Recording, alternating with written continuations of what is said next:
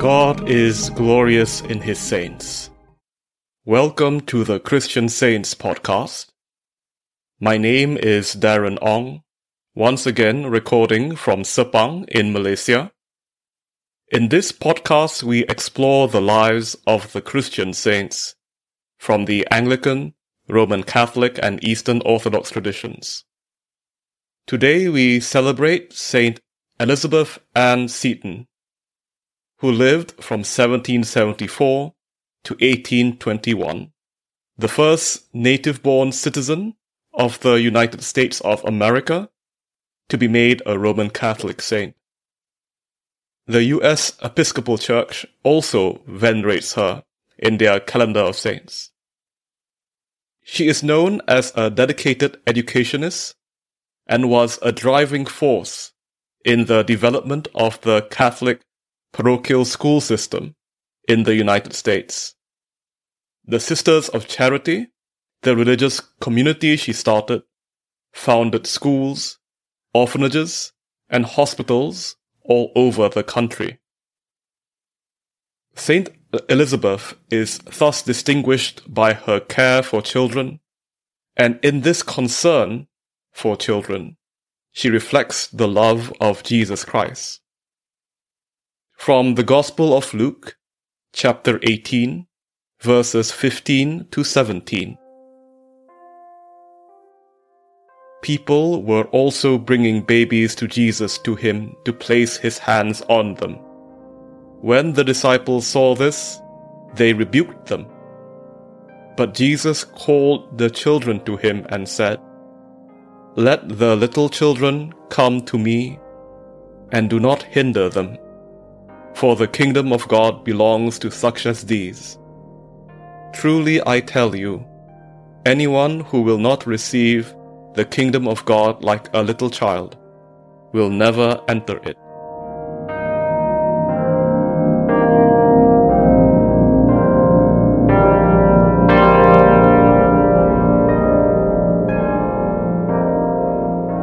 Saint Elizabeth was born as Elizabeth Ann Bayley her early life was marked by tragedy.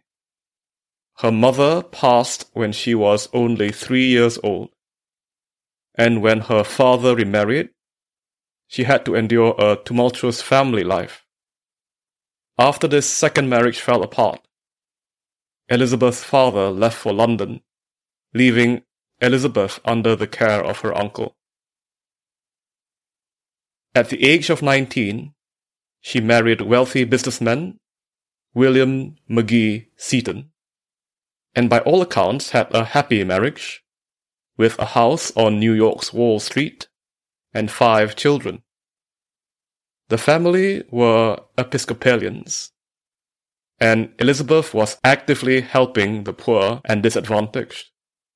She was a founder and charter member of the Society for the Relief of Poor Widows with Small Children, and served as its treasurer. This association was the first charitable organization in the United States managed by women. The current Child Welfare Agency, the Graham Windham Agency, traces its roots to this society. In a 1798 letter, Isabella Graham, another one of the founders of this society, described their work. I mentioned in my last that we had planned a society for the relief of poor widows with small children. The success has been beyond our most sanguine expectations. We have now 190 subscribers at $3 a year and nearly $1,000 in donations.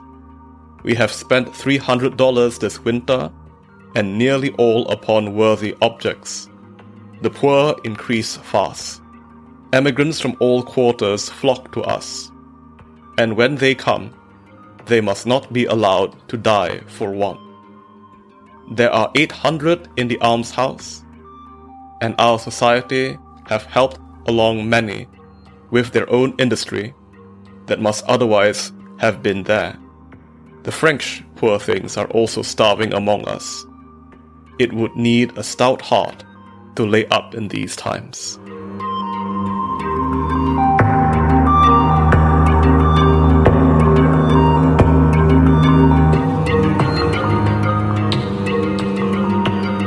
Unfortunately, tragedy would strike this young family.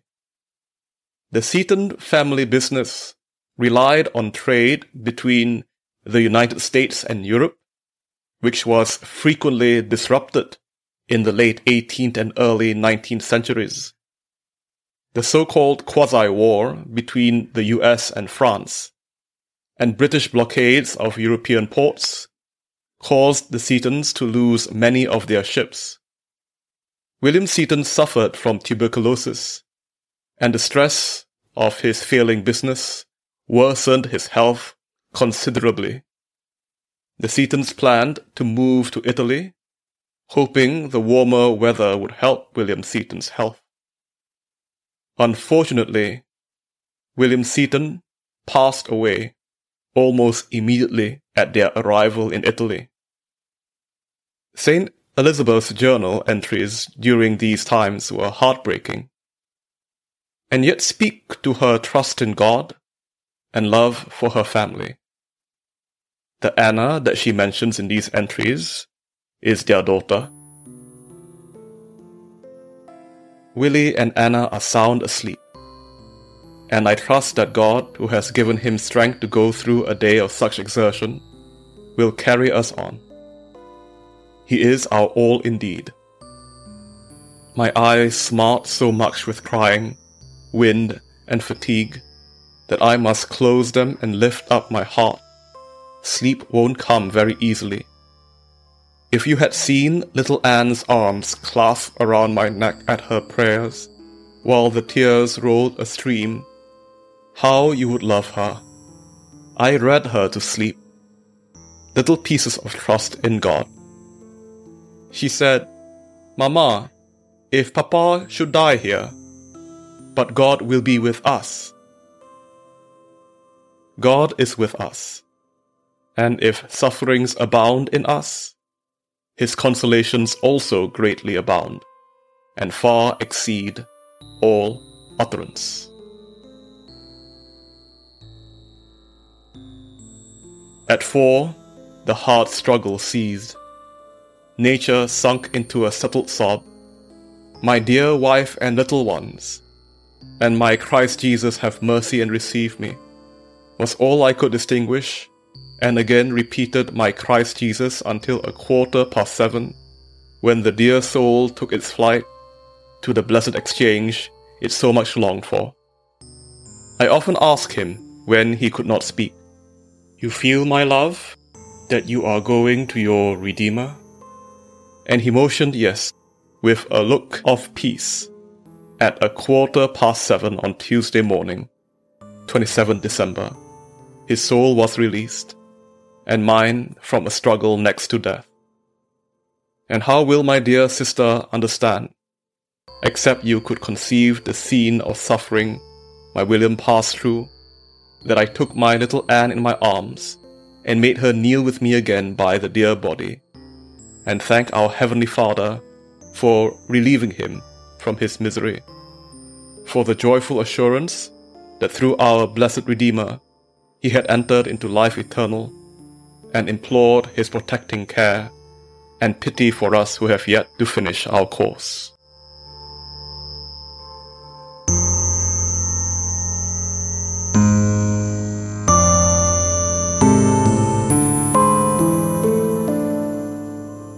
While in Italy, Elizabeth became friends with the families of Filippo and Antonio Filicchi, her husband's Italian business partners. She was introduced to Roman Catholicism there and was received into the Roman Catholic Church a couple of years later, in 1805, at St. Peter's Church in New York, which was, at the time, the only Roman Catholic parish in the city. This was a time of great anti-Roman Catholic sentiment in the United States. Up to 1784, only 20 years earlier, Roman Catholic priests were not even allowed to enter the state of New York. In 1809, Elizabeth moved to Emmitsburg, Maryland, to establish St. Joseph's Academy and Free School, which was a free parochial school dedicated to the education of Catholic girls. That same year, Elizabeth established a religious community that would later become the Sisters of Charity of St. Joseph's, an organization to help care for the children of the poor. This was the first congregation of religious sisters to be founded in the United States. Saint Elizabeth Ann Seton was inspired by the Daughters of Charity, which was founded by Saint Vincent de Paul and Saint Louise de Marillac in 1633 in France, a community of women that helped the poor and hungry, and whose motto was the charity of Christ impels us. Saint Elizabeth's own community was also firmly grounded on these principles of love, service, and charity. Here she describes her community in her own words. We are the daughters of charity. From our happy solitude we look with desolation to the misery of the souls at large. We know how many do not know thee, do not serve thee. Our name devotes us to their service in any manner that we could truly serve them. We must bring them to the knowledge of and the practice of thy holy religion, to the habits of good life. We must display for them the tender compassion of thy goodness, be the ministers of thy providence for the relief of their miseries, a relief which disposes so well to thy better service. We must be a shining and brightening light of edification to all, that they may say, See how pure, holy, and glorious is religion in the souls truly sanctified by its best spirit. O my God, this is our vocation and thus we must be concerned for souls. In that goodly thought we know everyone here may share, even through temporal care, as abundantly as any of her sisters, since in the present state those temporal cares are the foundation and the continual support of everything. O dearest Lord, be pleased to favor the pure intentions, the full consecration of the daughters of thy charity yet perfectly united to thy only will, they come now only for their earnest sanctification, and leave in full abandon to thy own providence the measures of that good they wish to be enabled to do abundantly for thy eternal glory and love.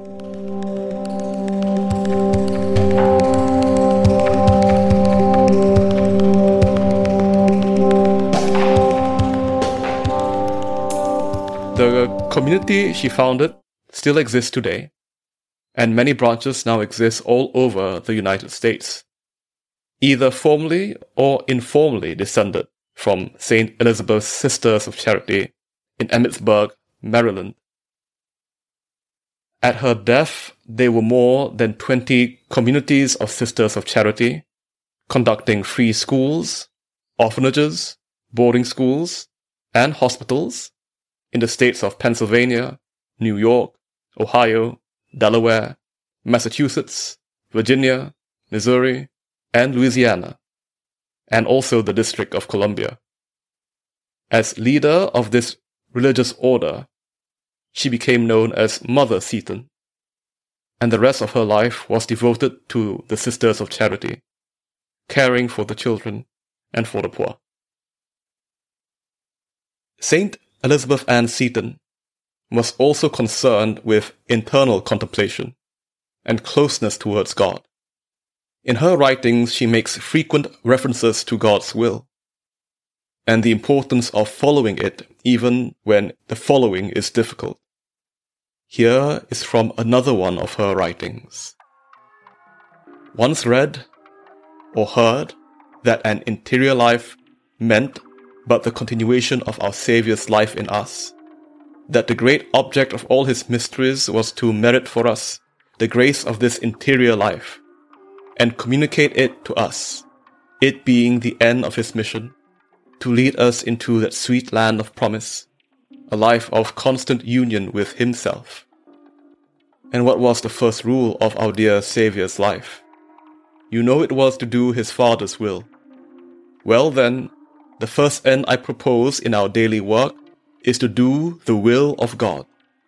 Secondly, to do it in the manner He wills it. And thirdly, to do it because it is His will. I know what His will is by those who direct me, whatever they bid me do if it is ever so small in itself, is the will of God for me.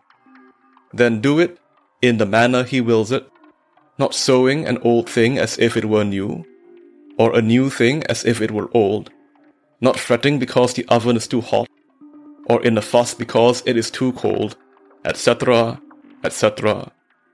You understand, not flying and driving because you are hurried, nor creeping like snail because no one pushes you. Our dear Saviour was never in extremes. And the third object is to do this will, because God wills it, that is, to be ready to quit at any moment and do anything else we may be called to do. And as to the simple rule of being ready to do anything we are told, though it includes the highest and most perfect mortification. Yet you know it must be like our daily bread. We could not get on one step in a religious life without it. Besides that, it makes our actions either like those of monkeys and parrots, or like those of the saints and angels. Consequently, your first resolution contains a great deal. Nothing less than to establish the kingdom of our dear Saviour within you, and prepare you for your future kingdom, which He has prepared for you above.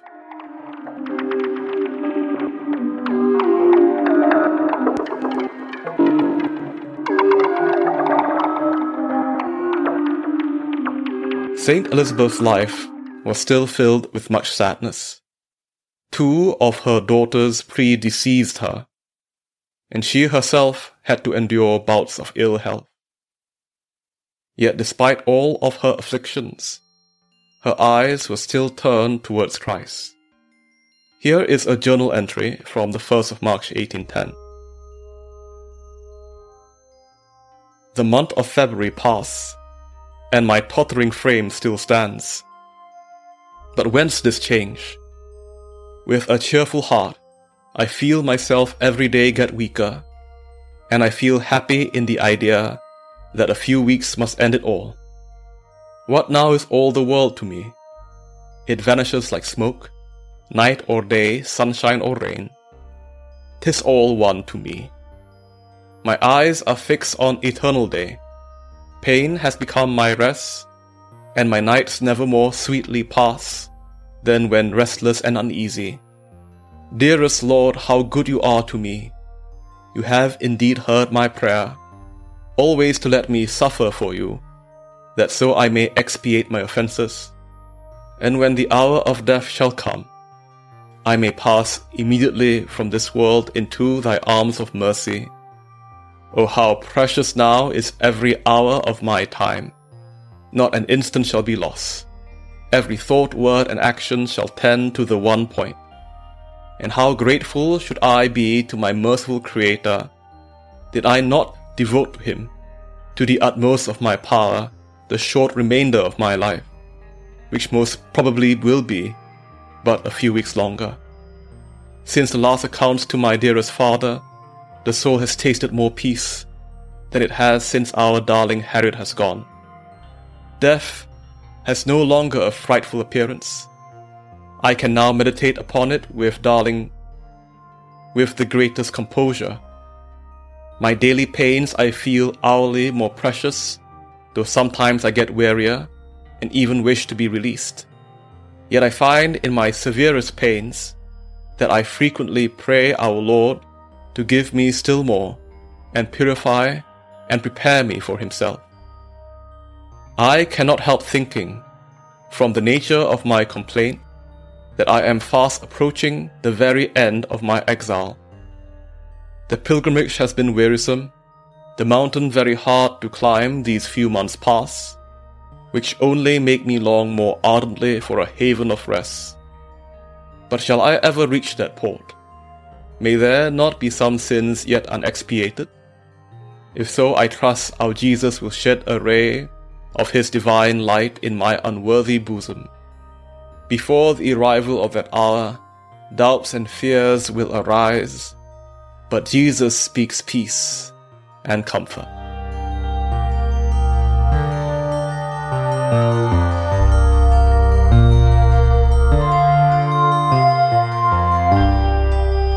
Saint Elizabeth Ann Seton died in 1821 at age 46 after a long and painful struggle with tuberculosis, the same disease that ravaged her husband and many members of her family.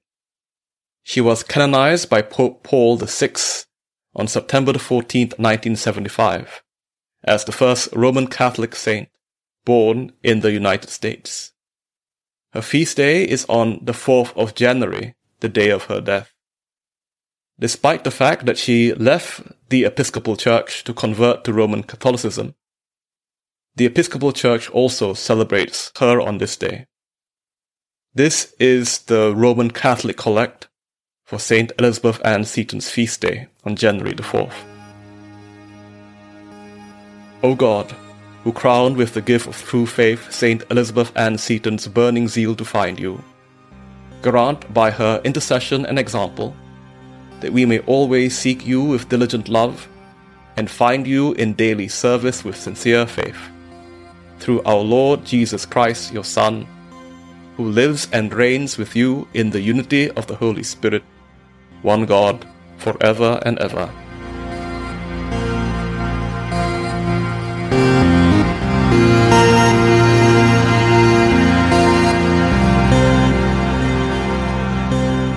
Thanks for listening to this episode of the Christian Saints podcast. Look for our page on Facebook or Instagram, or find us on Twitter at podcast underscore saints. All music in this episode was composed by my good friend, James John Marks of Generative Sounds. Please check out his music at https generative dot bandcamp.com. So it's generative sounds jjm dot.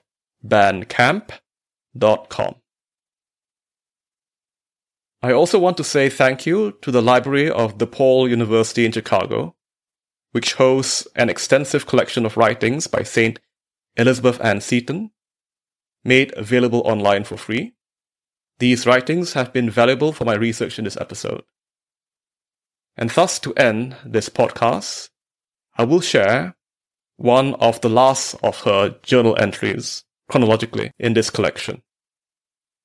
This is a short letter she wrote to one of her sisters of charity shortly before her passing. I do not suffer. I am weak, it is true, but how happy and quiet the day passes. If this be the way of death, nothing can be more peaceful and happy. And if I am to recover still, how sweet to rest in the arms of our Lord. I never felt more sensibly the presence of our dearest than since I have been sick. It seems as if our Lord or His Blessed Mother stood continually by me, in a corporeal form, to comfort, cheer, and encourage me in the different weary and tedious hours of pain. But you will laugh at my imaginations. Still, our all has many ways of comforting his little atoms.